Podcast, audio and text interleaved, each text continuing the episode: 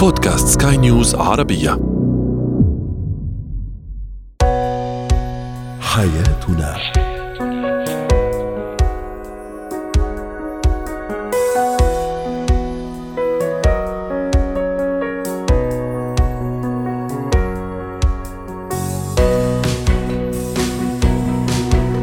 معكم آسيا البشارة أحييكم وأرحب بكم في برنامج حياتنا. نناقش فيه حياتكم بكل تفاصيلها ومجالاتها. نسعد دائما بمشاركتنا آراءكم وتعليقاتكم على الرقم 00971 561 886223 يمكنكم الاستماع إلى البرنامج من أي مكان وفي أي وقت من خلال موقع سكاي نيوز عربية وباقي منصات البودكاست. هو وهي.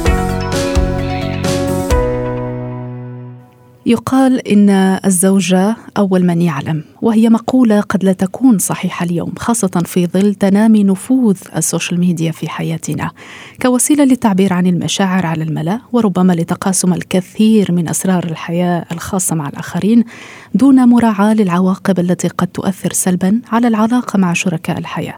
لكن اليوم لن نتحدث عما يجب مشاركته وما يجب الامتناع عنه لأنه في الأخير حرية شخصية. لكن سنتحدث عن المتابعين لمثل هذه الحسابات كيف يتأثرون بها في حياتهم؟ خاصة الأزواج. لهذا الغرض تنضم إلينا الخبيرة النفسية والاجتماعية الدكتورة ميسون حمزة. أهلا بك دكتورة ميسون. إذا قد نكون آه، نشاهد أو نتابع صور أعياد ميلاد خيالية مفاجآت مقالب فيديوهات لأزواج صباح مساء مليئة بالفرح والحب والسعادة. كيف تؤثر مثل هذه المشاهد على الشريكين من المتابعين لمثل هذه الحسابات؟ حقيقة آه، كما تفضلت نحن نعلم اليوم أن نعيش في واقع آه، مليء بالصور النموذجية التي تقدم لنا عبر ما يدور في السوشيال ميديا وغيره. ولكن آه، كيف نتأثر وهل كل الناس يتأثرون بالنسبة ذاتها حتما الإجابة ليس الكل يتأثر وإنما إذا ما تكلمنا عن التأثير ندخل هنا في موضوع مهم جدا وهو ماذا نريد؟ يعني عندما نشاهد حياة الآخرين أو المثاليات التي تقدم لنا عبر هذه المواقع وعبر هذه الصور والنماذج ماذا نريد منها؟ هل نريد منها أن فعلا نتمثل بها كما تقدم لنا؟ وأن لا نرى حقيقة آه، الحياة التي نعيشها واقعيا وفق إمكانياتنا وقدراتنا. أم هل نريد أن نتعلم كيفية تخطي الإشكاليات التي تدور في واقعنا وفي حياتنا الزوجية من أجل تحسين نمط هذه الحياة التي نعيشها؟ هنا يقع الأمر الأهم وهو إن كنا آه، غير واقعيين يعني نريد أن نقلد كل ما نرى وأن نشاهد دون أن نعلم فعليا طبيعة حياتنا وإمكانياتنا وقدراتنا. وأعني هنا إنه كيف يعيش الزوجين حياة مثالية آه، يستطيعون الخروج كل يوم آه، يصنعون منزلا فيه كل كل التسهيلات. هذا إذا كان يتناسب فعليا مع قدراتي وإمكانياتي المادية والمعنوية والاجتماعية. ويتناسب مع منظور القيم الذي أنا أؤمن به في الواقع والبيئة التي تربيت ونشأت فيها. يكون أمر جميل جدا ويؤدي إلى نجاح في العلاقات. ولكن أن أتمثل وأن آه، أطلق دائما آه، مشاعر غير الرضا أو عدم الرضا مع شريكي لأني لا أستطيع أن أصل إلى هذا النمط من الحياة وأريد أن أقلده لأن الإمكانيات قليلة. هنا نحن نتكلم عن التأثير النفسي السلبي والذي سيدمر العلاقة حتما بين الزوجين. لذلك هذا الأمر سيف ذو حدين يعني كيف أنظر إلى ما يقدم إلي من نماذج وما الغاية؟ الغاية إذا كانت الاستفادة هذا أمر جميل. أما إذا كانت التقليد الأعمى دون وعي وإدراك الإمكانيات التي بمقدوري أن أحققها هنا ندخل في الخطر وهنا ندخل في الإشكال الذي قد يدمر العلاقة ويدمر إمكانياتي النفسية أيضا ويؤدي إلى اضطرابات في المجتمع. نعم طيب دكتورة ميسون كيف أعرف أني آه، كشريك دخلت إلى إلى هذا التقليد وإلى هذا الخطر؟ ما هي المظاهر أو الممارسات التي أقوم بها تجعلني أقول يجب أن أتوقف؟ أنا أقوم بتقليد مشاهير على السوشيال ميديا وأتخذ نمط حياة قد لا يناسبني بأي شكل من الأشكال. عزيزتي المبالغة يعني عندما ندخل في المبالغة في التقليد والتقيد الذي يلغي آه وعي لحقيقتي وعي لإمكانياتي. يعني مثلا اليوم عندما أشاهد آه أحد المشاهير يلبس هذه الأزياء أو تلبس هذه الأزياء أو تتصرف أو تذهب إلى هذا المكان أو تربي أطفالها بهذه ال ال ال بهذا النمط وأبالغ في ذلك يعني فيه إلغاء لذاتي وقدراتي وإمكانياتي وفيه عدم وعي لما أستطيع أن أقوم به لأني سأكون مرهون بالمقياس الذي أراه أمامي ومرهون بردة فعل الناس التي ستتوجه لي أو ستقيمني وفقا لهذا المنظور. متى أعرف عندما أبدأ بمشاكل؟ يعني عندما تظهر المشاكل فجأة وتحديدا بيني وبين الشريك. يعني الأمر ليس فقط مكلف ماديا وإنما مكلف ومرهق أيضا اجتماعيا ونفسيا وعلى مدى وفي داخل حياتي الزوجية. عندما أبدأ أتلقى الانتقادات ما أتلقى الانتقاد من زوجي أو من أختي من العائلة. أو من صديقتي ومن العائلة. لماذا تتصرفين بهذه الطريقة؟ أو لماذا تريدين هذا الأمر؟ أو عندما يقول الزوج أو حتى الزوجة يعني أنا لا أقصد هنا النساء وإنما الزوجين إنه ليس بإمكاننا أن نذهب في عطلة نهاية الأسبوع تكلفنا هذا المقدار. نعم. هنا طيب دكتورة ميسون دكتورة ميسون أريد الإشارة إلى إلى فكرة معينة وقد تتفقين معها هي أن ليس كل ما يعرض من مثالية هو حقيقي لأنه ربما قد تكون بنت أو شاب يريدان الزواج لكن يرون أن الزواج هو ذلك النموذج الذين يتابعون على السوشيال ميديا مئة بالمئة. وهذا الأمر دائما ومرارا وتكرارا نتكلم عنه والإعلام بدأ يشير إليه. هل كل ما يقدم لنا من نماذج هو حقيقي؟ أساسا يجب أن نعرف أن الناس تنشر ما هو أيضا تريد أن يكون مثالي عنها لكي يقال عنها حتى المشاهير لكي يقال عنهم أنهم نموذجيون وأنهم مثاليون وأنهم يستطيعون يستطيع أحد الاقتداء بهم. ولكن حقيقة ليس كل ما ينشر. الناس لا تنشر الأمر السلبي عنها والناس لا تنشر الأمر الطبيعي كل ما ينشر عبر السوشيال ميديا هو يفوق الطبيعية والواقعية. يعني عندما نرى زوجين يجلسان على مائدة الطعام في منزلهما عبر السوشيال ميديا ويضعان الشموع والورد على الطاولة أو إلى آخره أو يأتي لها بهدية وهي ترتدي الفستان الباهظ الثمن هذا لا يحصل كل يوم. وهذا قد يكون لم يحصل ابدا سوى في هذه المناسبة وفي هذه اللحظة. وقد تكون حياة سعيدة بدون كل هالأمور لدى البعض مثلا. لأنه لأنه السعادة لا ترتبط بالمبالغة السعادة ترتبط بالحقيقي والواقعي والبسيط. يعني القادر على التطبيق كل يوم. هنا تكون السعادة طيب. مربوطة بالرضا. نعم. طيب دكتورة ميسون سألنا متابعين على السوشيال ميديا كيف غيرت مواقع التواصل الاجتماعي معايير الزواج الناجح. كان هناك تعليق لفت انتباهي يقول أنا أو أني يمكن باللهجة العراقية ربما كل ما أتعمق بالسوشيال ميديا أصير أكره الزواج ولا أفكر به أساسا أحمل إليك أيضا هذا السؤال في نظرك هل غيرت مواقع التواصل الاجتماعي معايير الزواج الناجح؟ حقيقة مواقع التواصل الاجتماعي غيرت معايير تتعلق بالحياة كليا وليس فقط بالزواج. يعني معيار النجاح معيار الفشل صورة الذات العلاقات نمط العلاقات بين الأهل والأبناء بين الأصدقاء بين الأزواج. كل ذلك تبدل ويتبدل وبسرعة. ولكن حتما هذا هذه المشاركة برأيها نريد أن نسألها لماذا بدلت رأيك بالزواج؟ ما الذي يقدمه لك؟ صحيح. لك مواقع التواصل وماذا تعيشين في الواقع؟ يعني هذا هذه الصعوبة أو هذه المسافة بين ما يقدمه ال social media والواقع لماذا أبعدك لماذا صدمك؟ ربما أيضا دكتورة ميس ميسون المشاكل الزوجية التي تخرج إلى العلن على ال social media ويعني وأيضا الزيجات قصيرة قصيرة السنوات أو يعني الحديث عن الطلاق بشكل أكبر على ال social media ربما هذا الحديث يطول في هذا الموضوع. ربما نخصص له حلقة قادمة. نشكرك جزيلا الدكتورة ميسون حمزة الخبيرة النفسية والاجتماعية. زينة الحياة.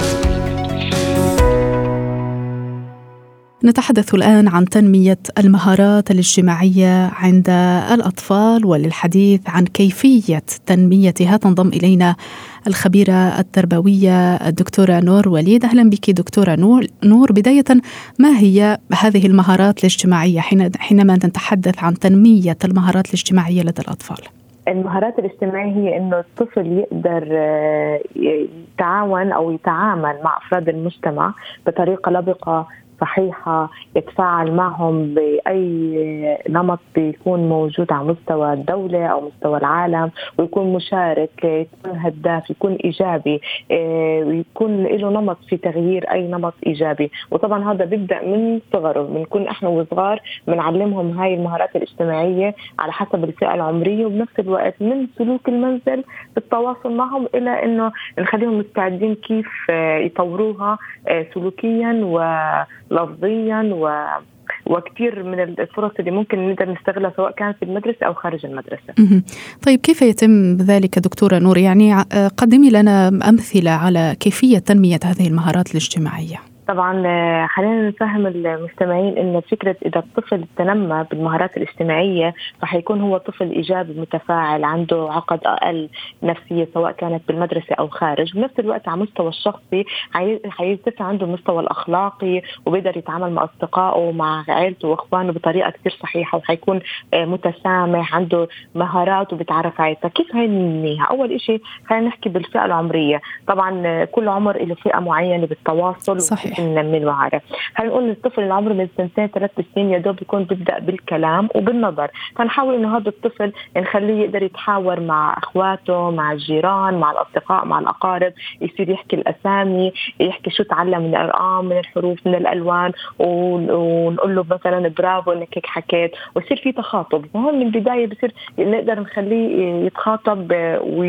ويصير تخاطب عفوا إنه بطريقة سهلة من غير أي مخاوف من الغرباء هاي أول شيء من عمر سنتين ثلاث سنين. فينا نحكي من ثلاث لخمس سنين هون بيكون قادر إنه يلعب ويتحاكم على الألعاب. ففينا يفهموا الأهل إنه فكرة الألعاب مش إنه يلعب مع وحده عن العكس إحنا نقعد نلعب معه ونجيب ألعاب باكثر من فئة عمرية أطفال ألعاب أطفال أو ألعاب كبار ونعمل حوارات إنه هذا الأستاذ وهذا الطالب هذا الدكتور وهذا المريض. فإحنا فينا نعمل آه، حوار تمثيلي. فبهالطريقة الطفل بيعرف آه، يفهم النماذج الموجودة بحياتنا وكيف بيصير التواصل والكلام. عن طريق اللعب بعمر الثلاث لخمس سنوات.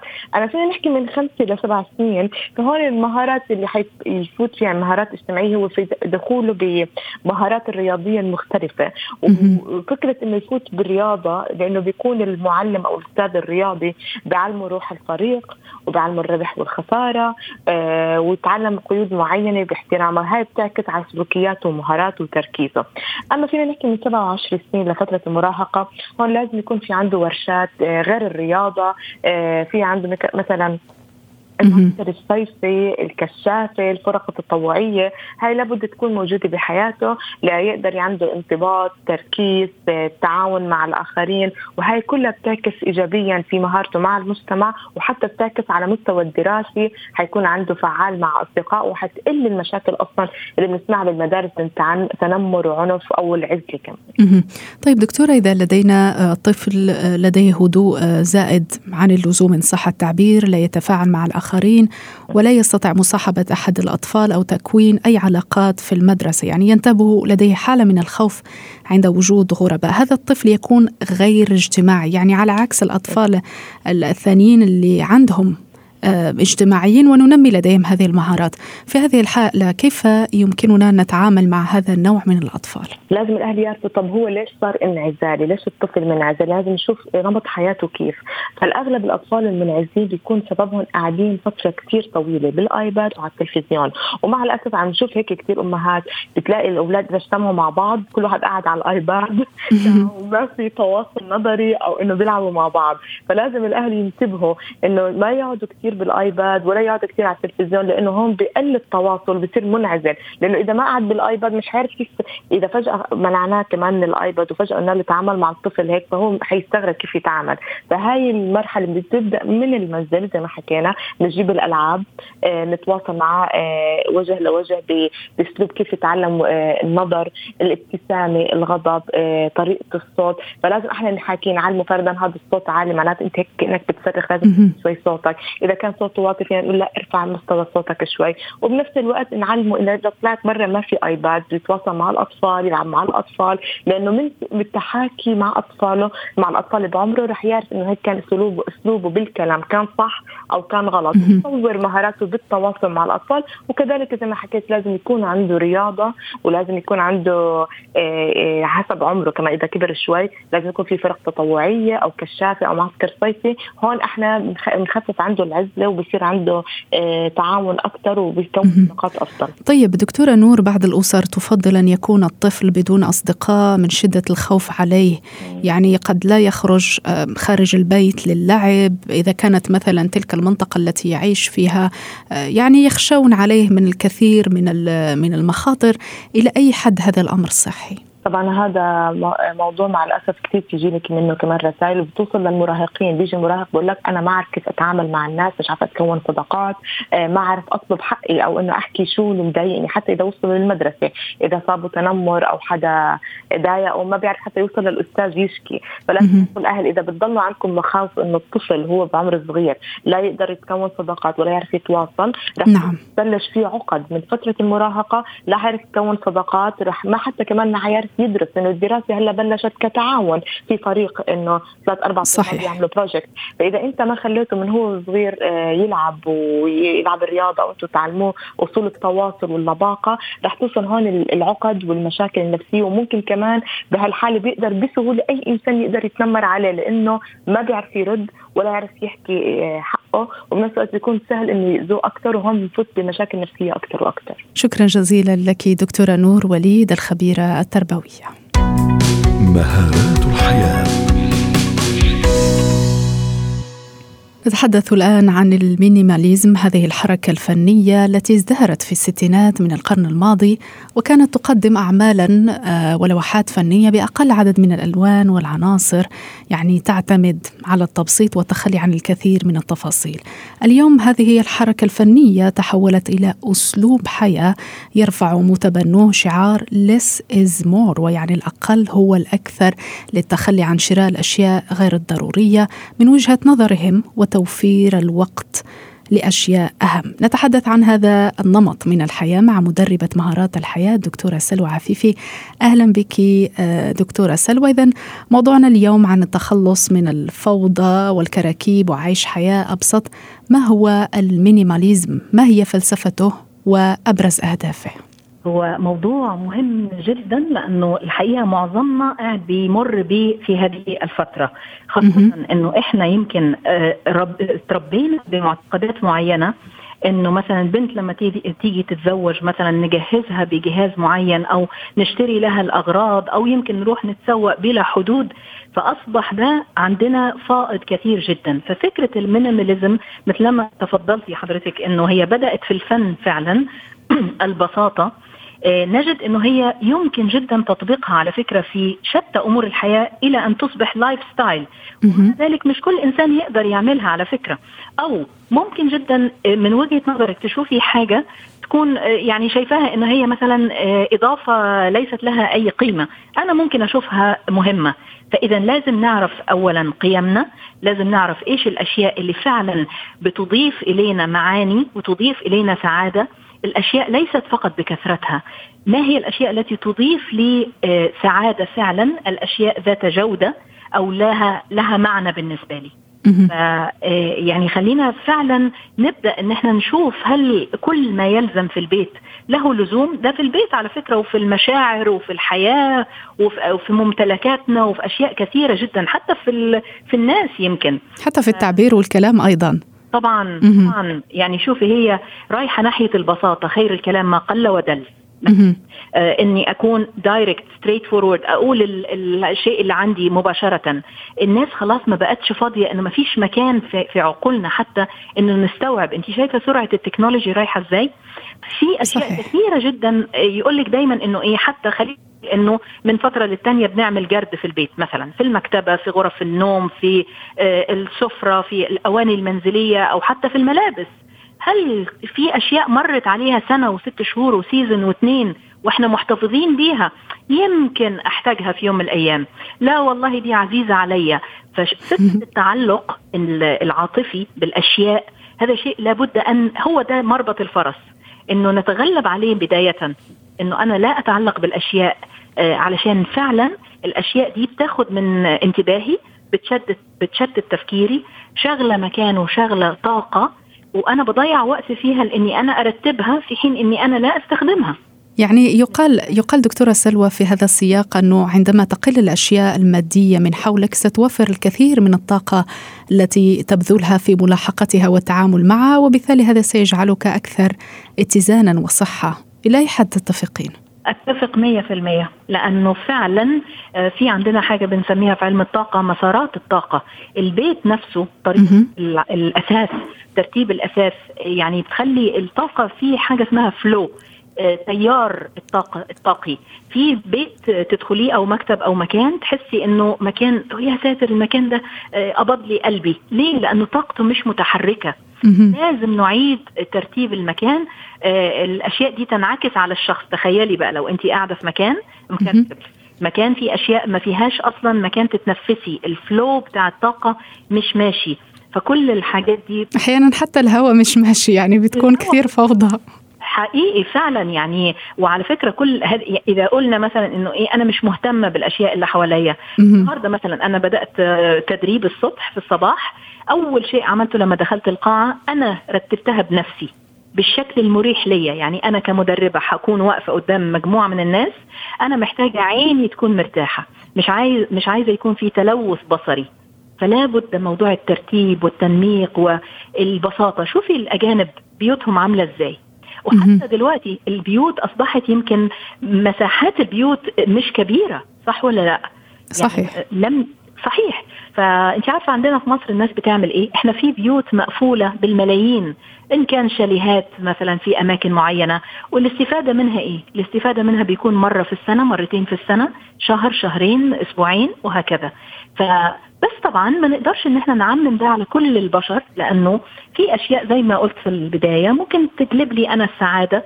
ممكن بالنسبة لشخص آخر تكون مش بالضرورة نفسها بس لابد أن يعني نحاول نجرب ال lifestyle اللي هو ال simplicity والبساطة نتخلص مما هو ليس ضروري أو ليس له إضافة في حياتنا. صحيح. طيب هل هناك عيوب لهذا النمط من الحياة؟ يعني هل هناك أي تحذيرات من اتباع هذا النمط؟ قد يسقطنا مثلا في المبالغة بالاهتمام بعدد الأشياء التي نملكها ونحتاجها يعني يجعلنا متطرفين في تطبيقه. طبعا خير الأمور أوسطها. شوفي هو ليس بالعدد وليس بالكم ولكن بما يكفيني وبما يجلب لي السعادة من غيرها. يعني لا أستطيع أن أطبق ما تطبقه مثلا أختي أو صديقتي على أسلوب حياتي أنا. لا لابد أن أكون أنا أختار ما يناسبني. أعرف الفاليوز بتاعتي إيه. أعرف هي الأشياء اللي يعني تسعدني فعلا أو التي لا تسعدني. فإذا أنا مشيت ورا الموضوع لمجرد أن هو آه يلا آه minimalism كل العالم رايحة في الاتجاه ده لا طبعا. في أشياء قد تكون ضرورية بس في أشياء فعلا من واقع خبرتنا وتجربتنا لم نستخدمها أو ليست هي مصدر السعادة. بالعكس أنا في احتياج لأشياء وعلى فكرة هي حتى العلم ده أو يعني التوجه ده أو ال lifestyle هو متغير قد يتغير dynamic يعني ممكن يتغير من وقت إلى الآخر. عارفة إحنا بنخلق الأزمات أحيانا؟ ممكن مثلا لما حصل جائحة pandemic الناس صارت تروح على السوبر ماركت وتشتري وتخزن وتعمل صح ولا لا؟ في بعض الأماكن نعم. في بعض الأماكن نعم صح. آه إنما يعني في أماكن كثيرة لم يكن هناك احتياج لأنه إحنا نخلق نخلق هذه الأزمة. صحيح. آه، خلي صح. نعم. بالبساطة أحسن يعني. يعني وحتى عيش حياة أبسط حاليا ليس بالأمر السهل. آه، أستاذة سلوى عفيفي نشكرك. كنت معنا مدربة مهارات الحياة. حياتنا.